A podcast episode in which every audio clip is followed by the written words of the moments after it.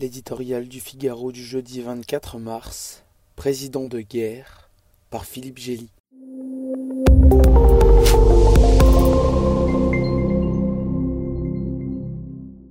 Un sommet extraordinaire va discuter ce jeudi de la réponse potentielle de l'OTAN en cas de recours à l'arme nucléaire par la Russie.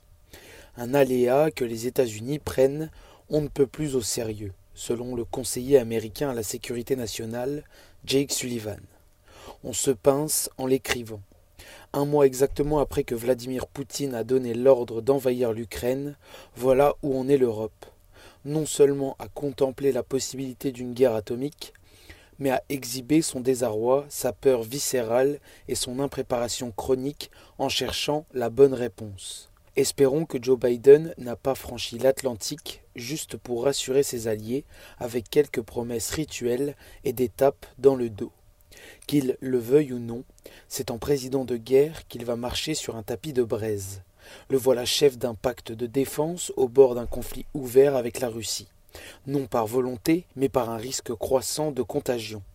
À Moscou, le ton monte contre la Pologne et les pays baltes qu'on veut punir de leur insolence. Poutine brûle de tester la solidarité de l'OTAN dont il doute depuis longtemps.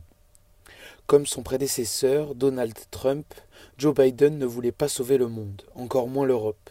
Avec la Chine, il s'était choisi un adversaire sur mesure, deuxième économie mondiale et contre-modèle en compétition avec la démocratie. Il n'avait pas de temps à perdre avec cette puissance régionale qu'est devenue la Russie, Dixit Obama, ni avec ce vieux continent éternellement accroché au bouclier sécuritaire américain. Aujourd'hui sonne l'heure de vérité.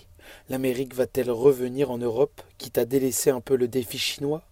Ou va-t-elle faire comprendre à ses alliés qu'il est temps de se débrouiller sans elle? L'OTAN joue ici sa raison d'être. Quel est l'avenir d'une alliance militaire qui a peur de la guerre au point de ne fixer aucune ligne rouge à l'adversaire? Ce serait pourtant la meilleure façon de nous protéger, faire comprendre à Poutine qu'il n'est pas seul maître du jeu.